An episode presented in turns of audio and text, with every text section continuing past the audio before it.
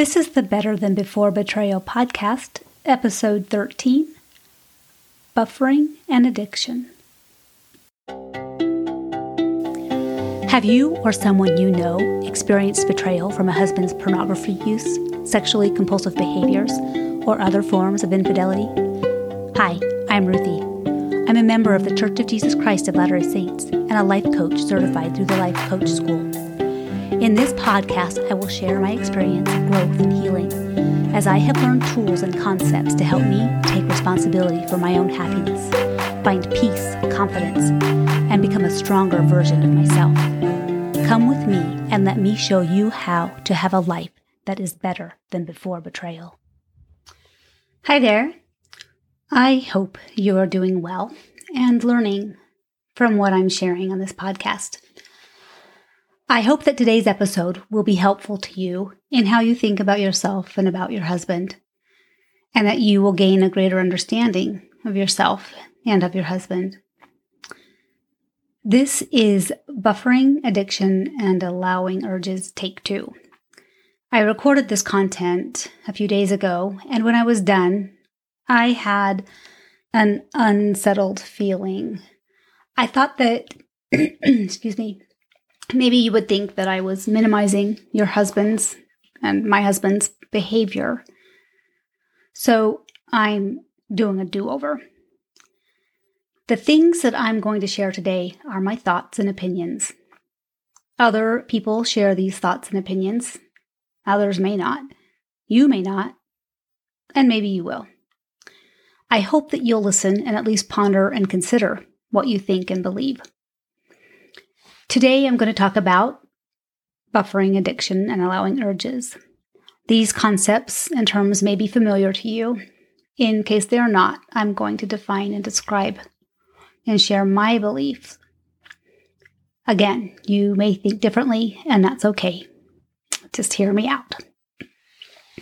I use the terms addiction and compulsivity because those are the terms often used when we talk about unwanted choices or unwanted habits, not because I believe they are the best terms to use.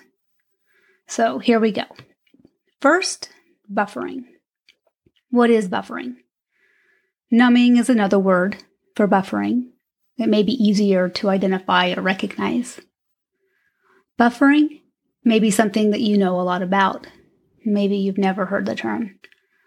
Buffering is when we use external things to change how we feel emotionally or inside. It is something we do to keep from fully experiencing our lives, to hide from or avoid reality, to avoid or hide from our feelings. We don't want to face the truth of our lives because we don't want to experience negative emotions. We want pleasure. We may eat, shop, scroll social media, binge Netflix, work out, clean, or sleep.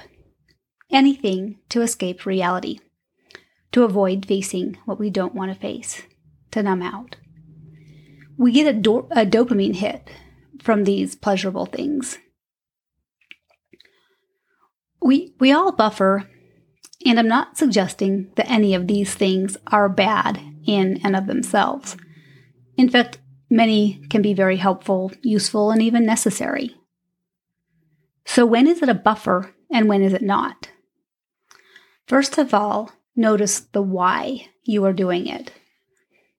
Are you eating because you're truly hungry or are you bored? Did you just see or think of something yummy? The power of suggestion is very real. Are you worried? Are you tired? If we slow down and try to become aware of what we are feeling, what we are thinking, we can become aware of when we are buffering. If on the other side of the thing we feel shame, if it doesn't line up with our goals, with what we wanted to get accomplished, then we are probably buffering, procrastinating, numbing. How do you know if it's a buff it's buffering? Does it cause a result that you don't want? It really comes down to this. You buffer to numb out and escape feeling. This doesn't serve you. If eating Oreos, one of my personal favorite buffers, gives me the result of a stomach ache or the inability of fitting into my jeans the way I'd like to, or any other undesired result, I can be pretty sure it's a buffer. So, this is what it looks like in my life.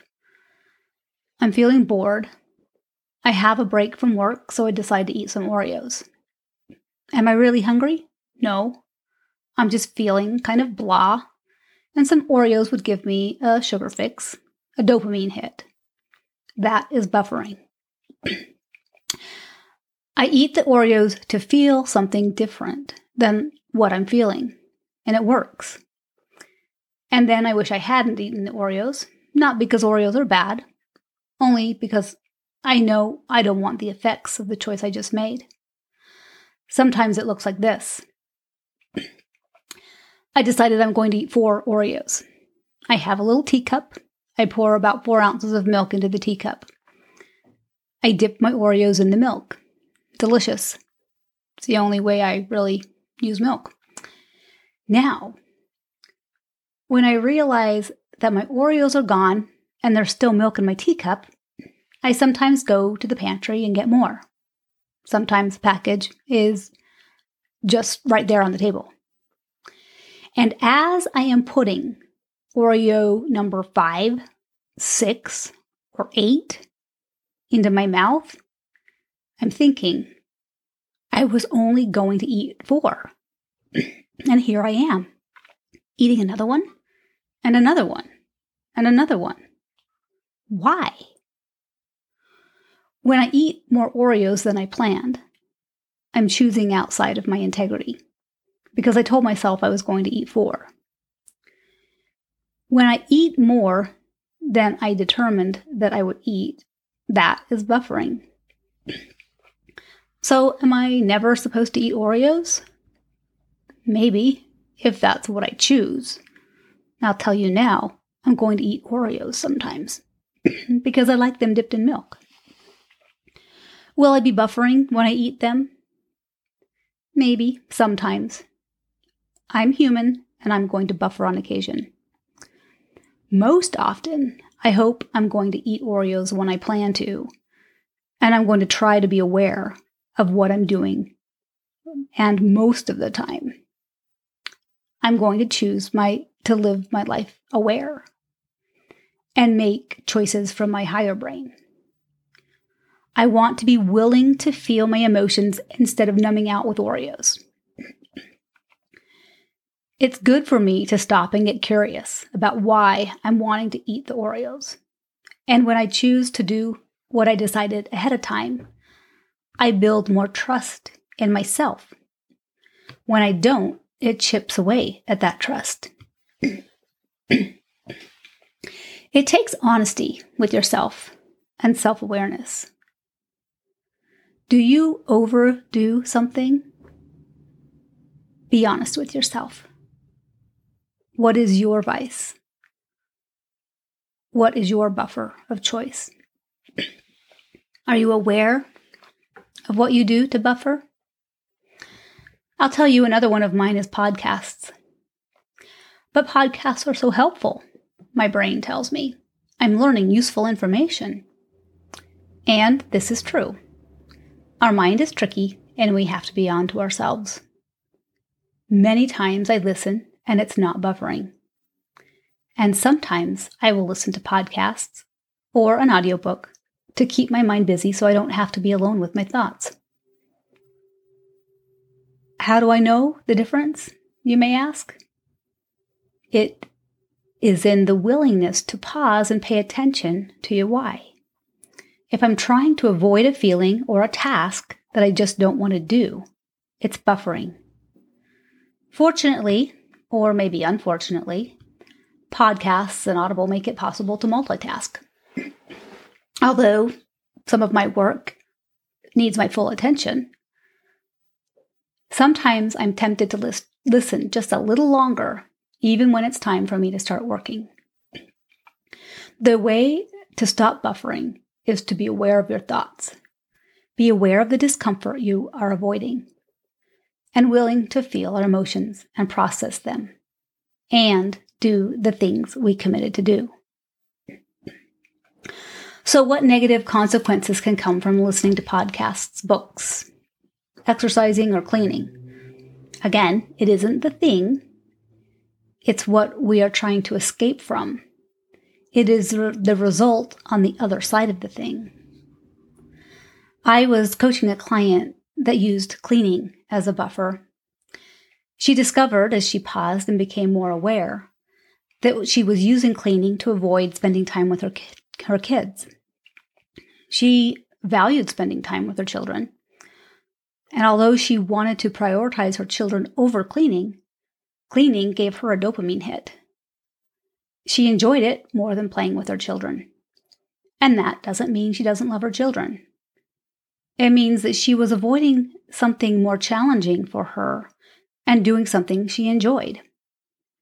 Most of us value a clean house, so it seems like a good choice to make, right? It is a buffer when it stands between you and something you value more. You may ask what's wrong with watching Netflix or scrolling social media, and I say nothing. If you find yourself spending more time there than you planned, or when you see that you are turning to it to avoid doing something else you committed to do, then it's buffering. We buffer to avoid pain or discomfort. So when we stop buffering, we're going to feel pain and discomfort. Avoiding doesn't make it go away. Buffering just helps us to not see or feel it and there are always consequences for buffering. The key to knowing if you are buffering is to ask yourself why you're doing it. Excuse me. Are you trying to distract yourself from doing or feeling something that you don't want to do or feel? Only you can say if you are buffering, really. Ask yourself, what am I doing? Why am I doing it? What am I trying to get away from? Am I trying to get away from something? As I was talking to a friend, she shared a quote that was applicable to this topic. She didn't remember who it, who said it, so I looked it up, and here it is. It was Elder Uchtdorf. Excuse me. It's he said, it is said that any virtue, when taken to an extreme, can become a vice. So we need to know what we value, know our priorities, and work to do our best. Not to be perfect, but do our best to make the choices that align with our values. Not always an easy thing to do. We are human. We are going to buffer. It is the awareness that we are buffering that can be so powerful. When we pause and take notice, we will learn when we are buffering. Then we can make our choice. Maybe we will choose to feel our feelings instead. As we are willing to do this, we will learn to live our life with more awareness, to live more fully. Consider that each choice brings self respect or regret. That may seem a little dramatic when I'm talking about cookies. It's true though. When I do what I say I'm going to do, I build trust in myself, self respect, and confidence. So now I want to switch gears and talk about addiction. This is the part that I was concerned about with my previous recording. I shared some thoughts and I wanted to make sure that I emphasized some of my points more strongly. Again, I use the term addiction and compulsivity because those are the terms often used when we talk about unwanted choices and unwanted habits, not because I believe that the best terms to use. Our brain doesn't like feeling uncomfortable. We think we should be happy all the time. We want pleasure. So when we aren't comfortable or happy or feeling pleasure, our brain offers us ideas to do something else, to do something that will make us feel better. Buffer. Give us a dopamine hit. Really, this is what addiction is all about. Your husband's pornography use is about his inability to sit in discomfort. It may be his buffer of choice. When we understand that we all buffer, it helps us to have more compassion for our husbands. Now, I'm absolutely not suggesting that pornography is equal in its effects as shopping, social media, or eating Oreos. It is not. The seriousness of the impact, the implications, the lying, the deceit, the damage to relationships, the spiritual distancing is not to be compared. And I'm not suggesting that you should be okay with your husband using pornography as a buffer. Absolutely not. The why is the same, the consequences are not. What I'm hoping is that you understand why he makes his choice. He's using something external to change how he feels internally. He turns to something that he knows will work, something that he has formed a choice habit of doing. Your husband was likely exposed to pornography at a young age. He may or may not have known what it was. He may have been older and fully aware. He may have been curious about it. He probably liked it. He may have been filled with shame.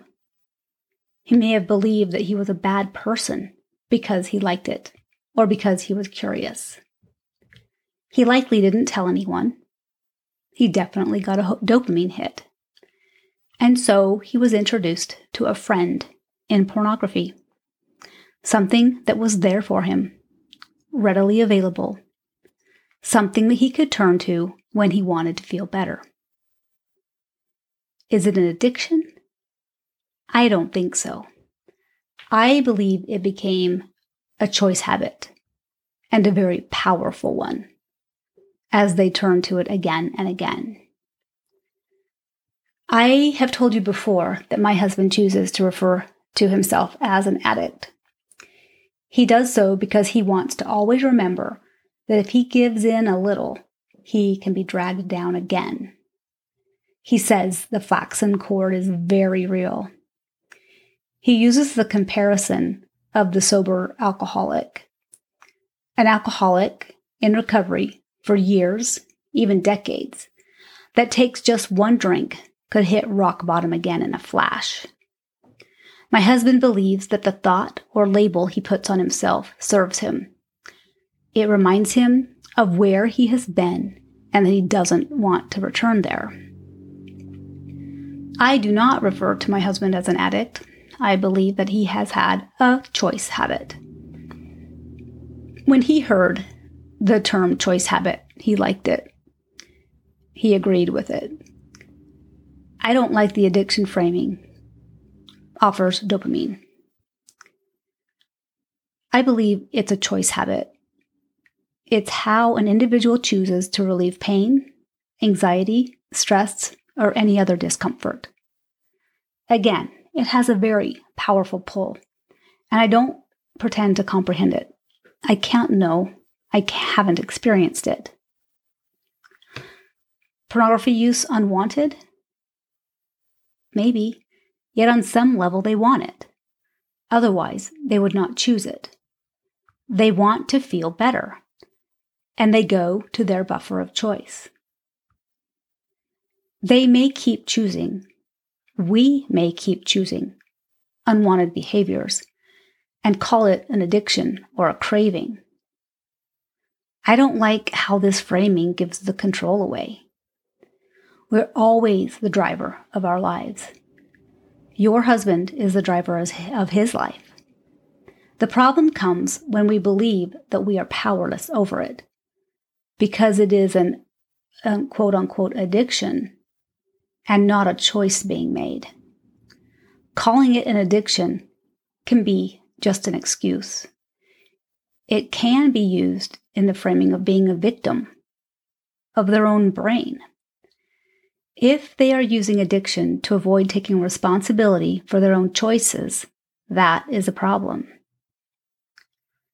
There are books that say the brain is altered with pornography use.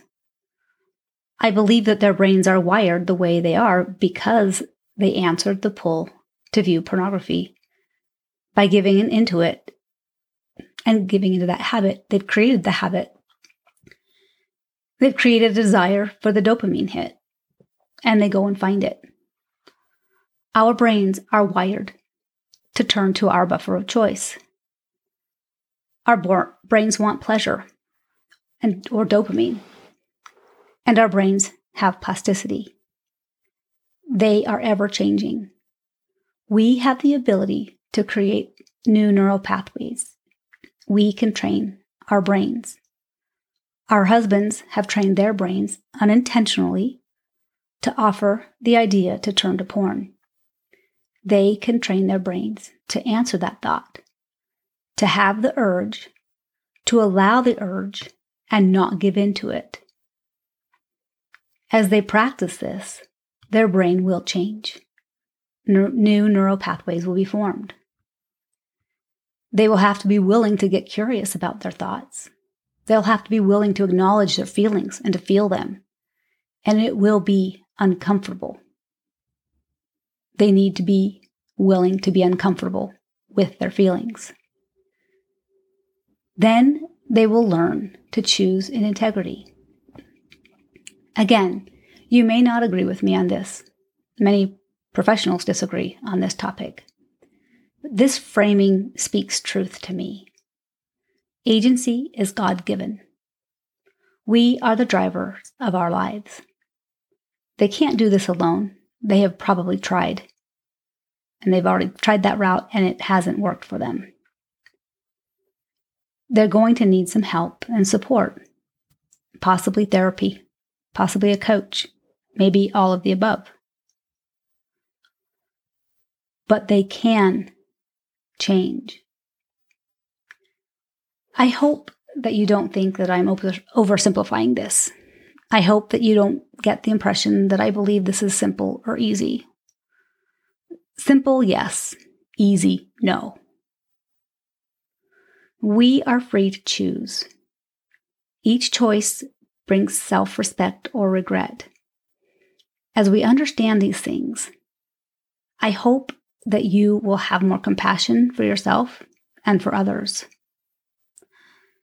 This has been a lot of information today, and so I'm going to save allowing urges content for next week because this episode is long enough. I hope that you will consider what I've shared. If you don't agree, that's fine. I hope that it has at least given you something to think about. I want you, of course, to form your own opinions. I hope that you don't think that I'm oversimplifying the situation. It is compli- complicated. It is hard work.